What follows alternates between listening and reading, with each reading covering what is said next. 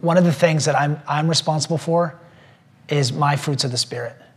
And it, nobody can take your joy. You freely give it away. Nobody can take your love or any, nobody can prevent anything inside of you. That's you, between you and the Lord, you know?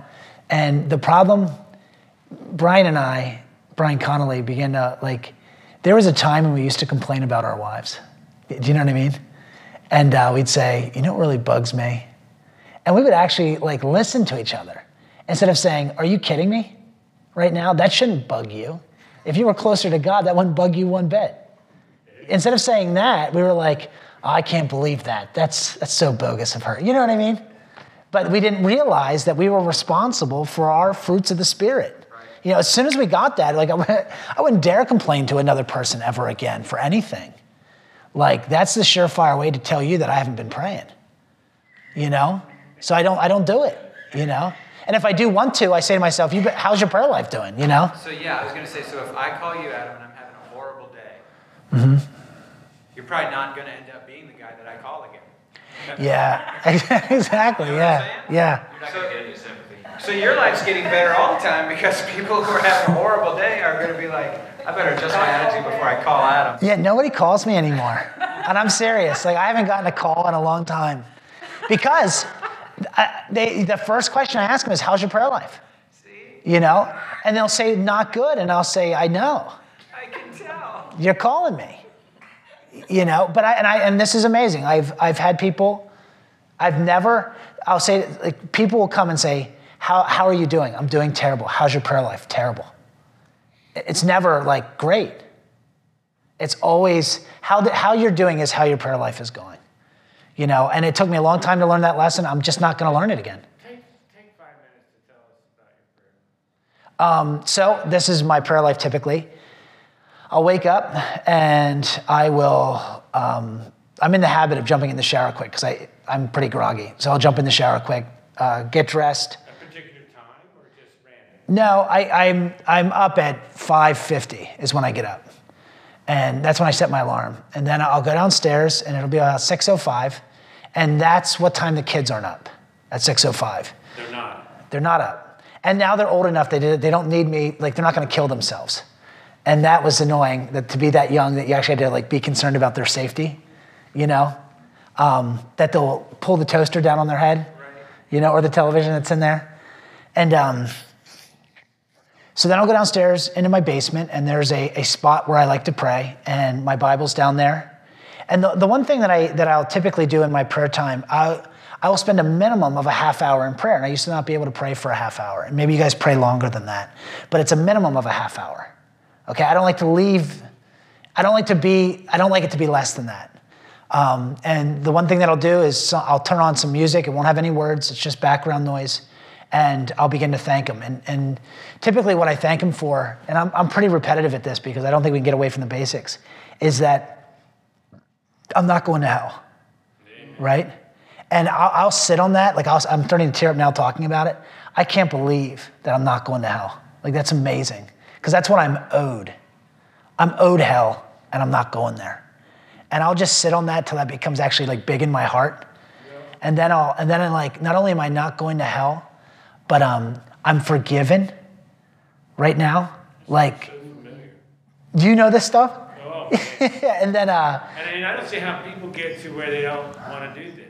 Yeah, because it's so life-giving. Well, for for a while, I didn't know that I could do it. I didn't know how to do it. You know. Yeah, I agree.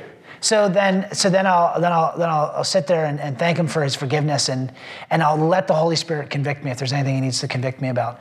Then I thank him that I'm going to go to heaven, and then I'll remind myself. And I'm saying this stuff out loud because there, there used to be a time where I would just say it in my mind.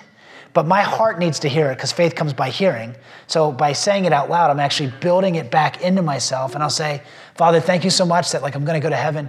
And I'm not just going to be in some distant cabin from you. I'm going to be on your Father's house and I'm going to be close to you.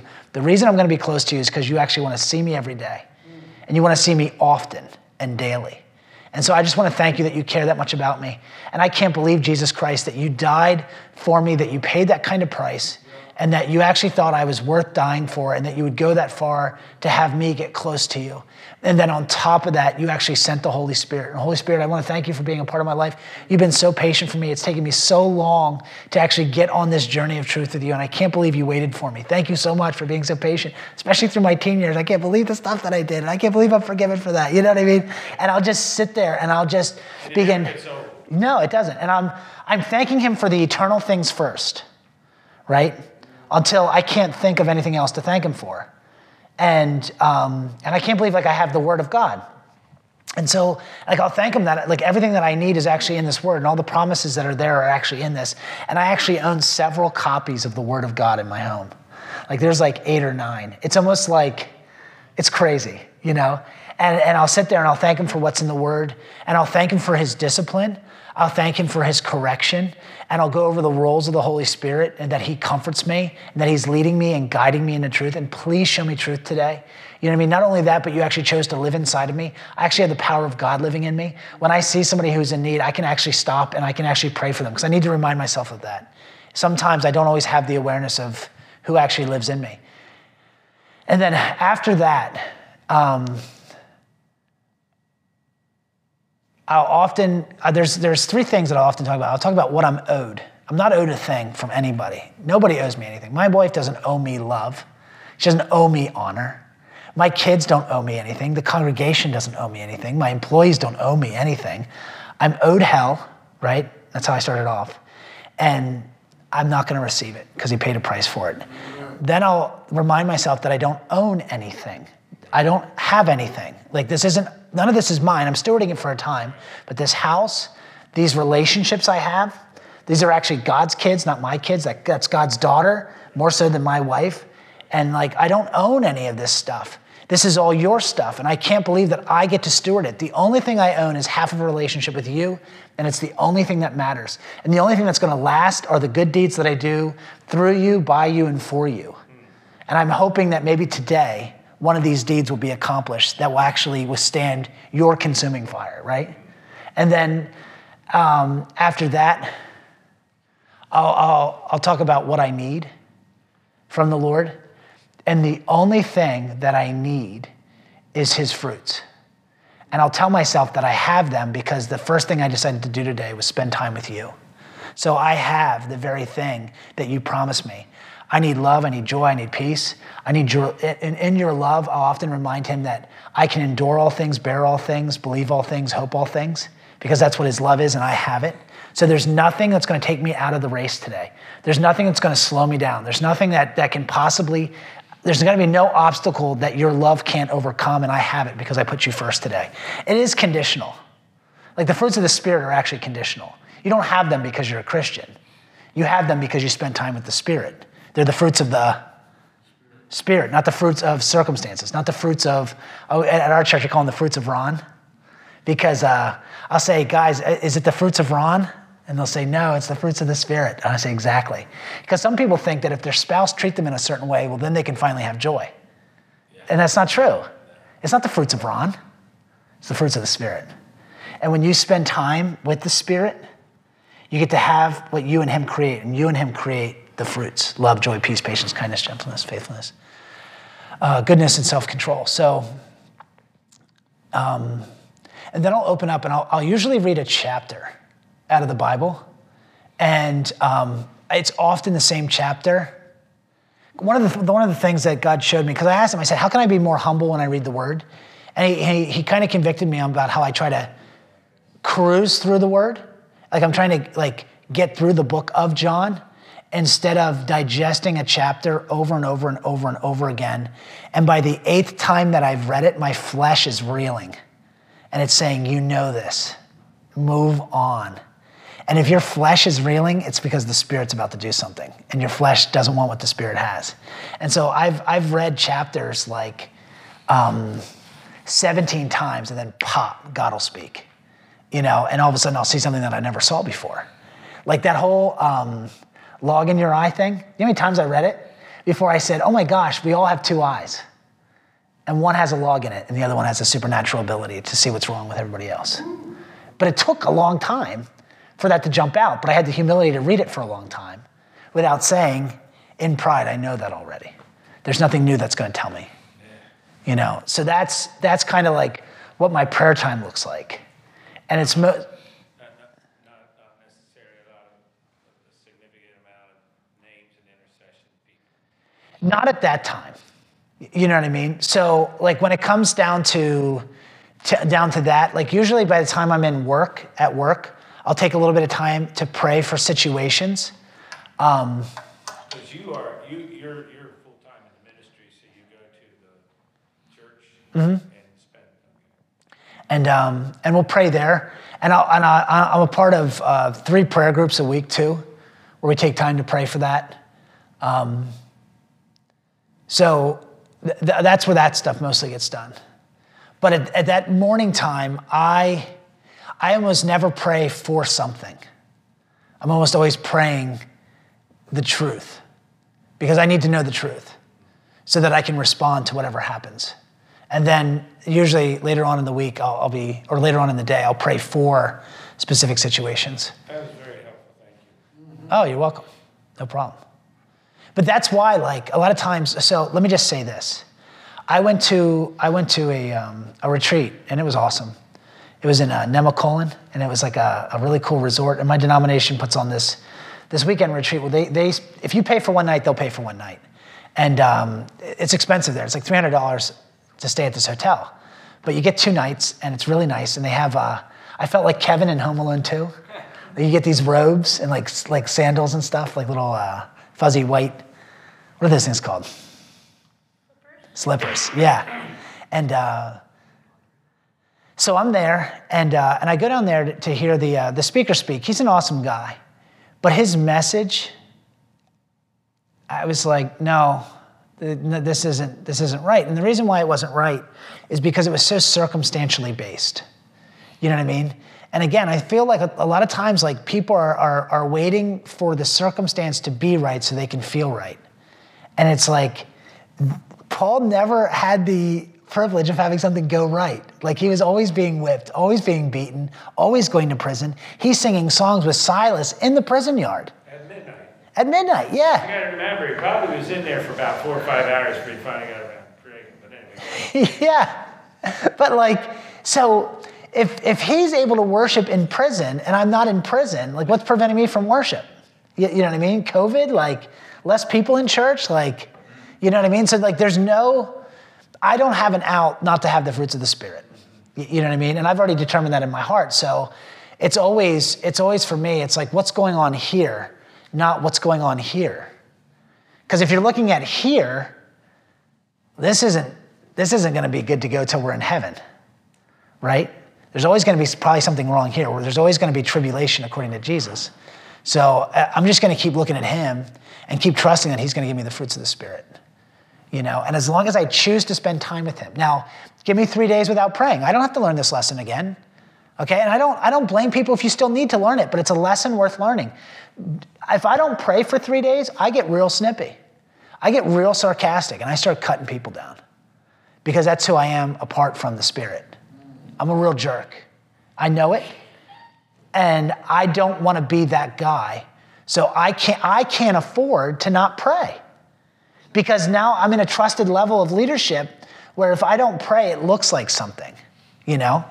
And it might it might, it might raise some eyebrows, you know, but I, I still can't afford to do it whatsoever. Like I need to be a new creation. And it's not that I become an old creation, it's that I need to see that I'm a new creation so that I can act like it. And I can't act like a new creation unless I spend time with the one who made me a new creation. And he gives me eyes to see and ears to hear. So this is what I tell people. It's so funny because I always end up hugging what's ever on the stage. Let's just pretend that this is God, okay? Right? And um, if I'm close to God, I have the fruits of the Spirit, I can see and I can have ears to hear. And I can um, see what his will is and I actually am empowered to do it, okay? But I have to choose to be here. I'm not automatically here.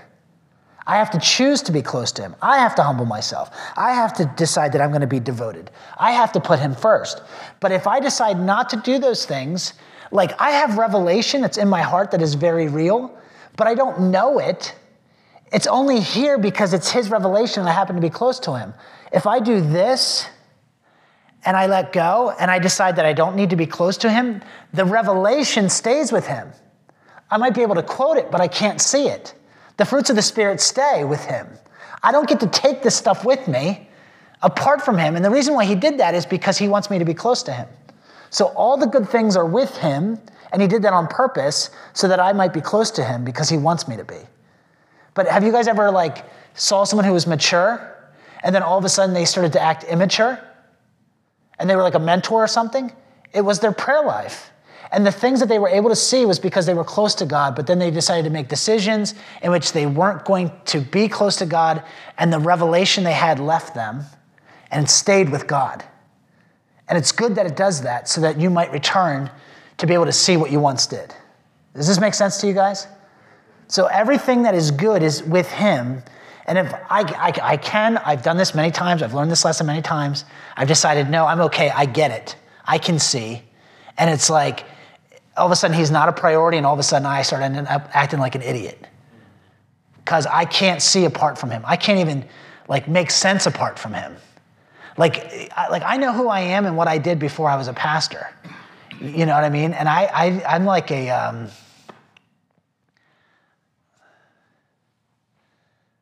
like everything that any anything that's impressive isn't because I'm impressive.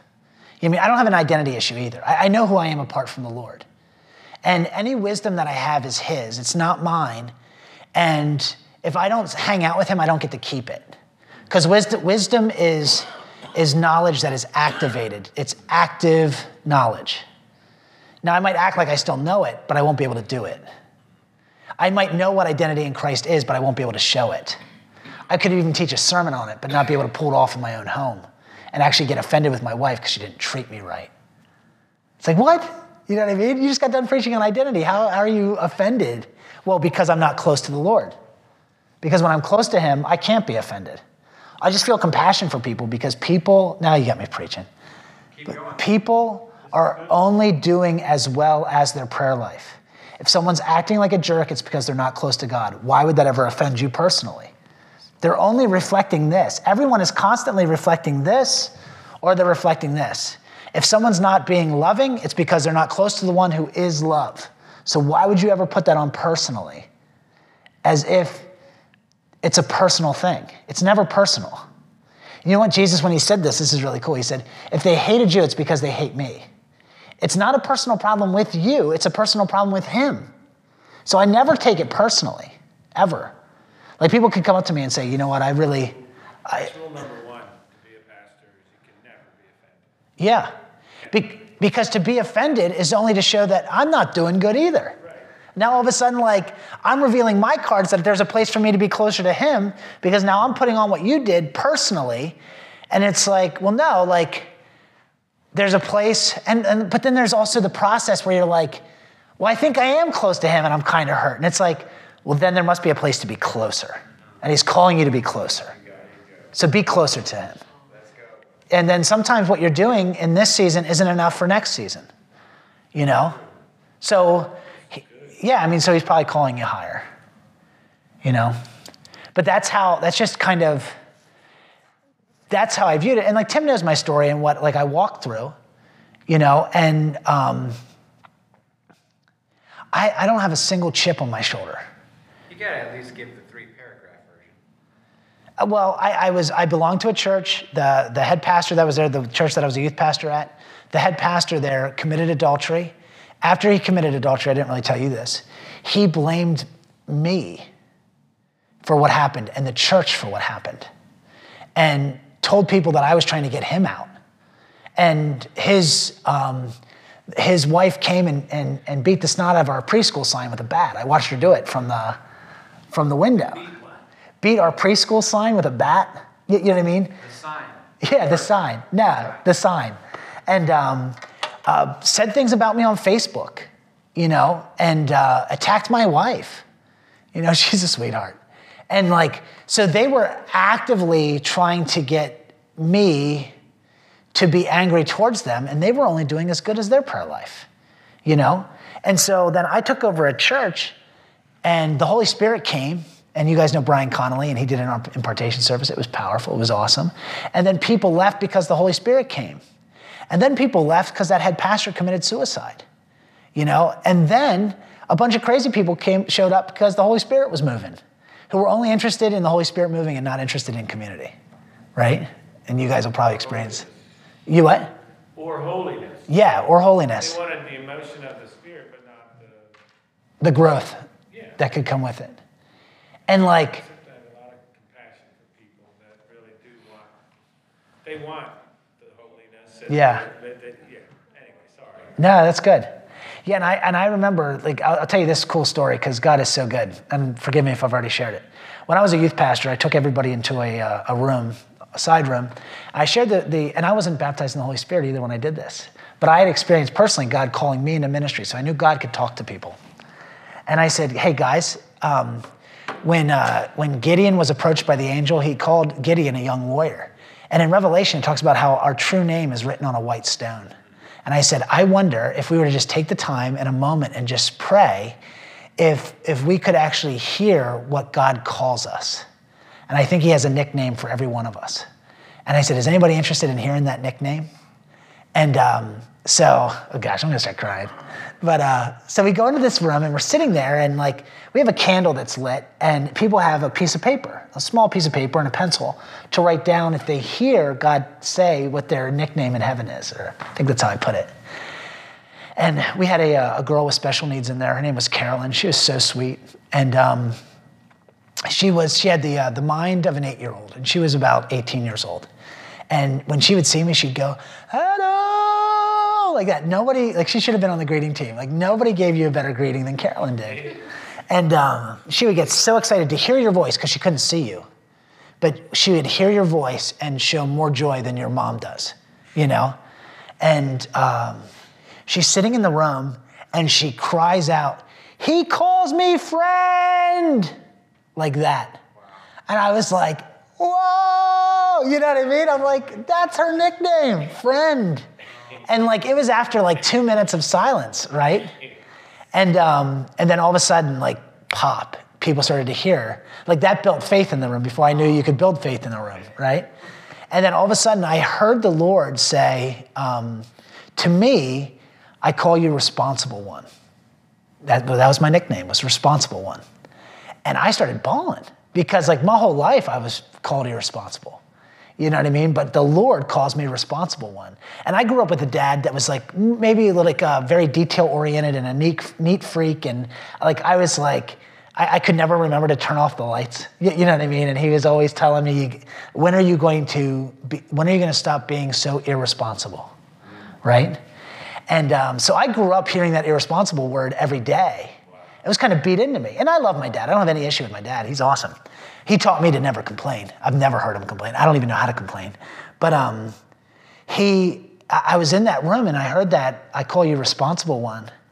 And um, so anything, when everything happened with Bob, I got in the car, and I'm sure you guys know what the enemy sounds like, but I didn't know the enemy sounded like anything because I didn't know the enemy could speak. And the enemy came into the car and said this, everything's falling apart and you're at the helm. How does it feel to be sinking with the ship? And you're not gonna have a job and you're gonna have to go home and tell your wife that you're not gonna have a job here and you just bought a house. Whack, whack, whack, whack, whack, whack, whack, whack, right? And I said, God, and I said this out loud. I said, is there anything that you wanna say to me? And I said that right in the middle when Satan was talking. You know what he said to me? And this is like four years later. He says, I call you responsible one, and I'm going to put you in charge of many things. And now you're in charge of this church. And I just started bawling. You, you know what I mean? Because again, I know who I am apart from the Lord, and I shouldn't even have kids. You, you know what I mean? Like, I'm a pretty dangerous person. So like, the fact that he did that, and then he told me that, I was fine after that. Nothing got under my skin because I knew that I he had put me in charge, and I'm, I'm like, believe me, I'm like nothing special, but like he knew what I needed to hear to overcome right. what the right. devil was trying to do. Yeah. You know what I mean? And so um, God's really cool. Yeah, yeah. And um, uh, growing up, you know that, you know that. Oh yeah. You know it doesn't change. Mm-hmm. Like, you know that you did. Yeah, and I, I don't, and again, like all the lessons that I've learned I don't know what I wouldn't have, I don't know what I would have done without a church body, because everything that I've like that I've learned, I had to see somebody else do before I could believe I could have it. You know what I mean? And I have such cool people at my church. There are, there are people that like nothing bothers them, and it gave me the faith to believe that nothing could bother me too. You know what I mean? And that's what I love about a body. That's why I think church is so important, is because you can look around and see what people have and understand that they have that in the kingdom. And if they have it in the kingdom, it's available to me too. You know, and so I, I, I love the body of Christ. I love the local church. I love seeing people's lives and people's faith, and and even giving the chance to be able to shepherd people and oversee them and, and teach them and, and lead them. It's just an awesome privilege. To be here is an awesome privilege. Like this was, this was, this was um, um, awesome to see you guys come out two nights in a row. Like that's not easy to do, but you guys must like really care, you know, about like what you're doing here and, and what God, and actually believe that God is going to want to do more, yeah. You know? So like, I, I'm excited for you guys. All right? Thank you. Hey, you're welcome. You're welcome. Let's pray. So, Father, I, I just, I bless, bless Gateway Church right now. I bless the leadership team. I bless them with a, an ability to see what's possible, and also the ability to see what it is that, that you want to do. And I, and I pray, Lord, that there'd be willing hearts, and that, that people in here would be able to have the diligence in their life to want to take leadership seriously, so that the people of this church could be led into a place of serving. Lord, in Jesus' name, amen. Hey, bless you guys.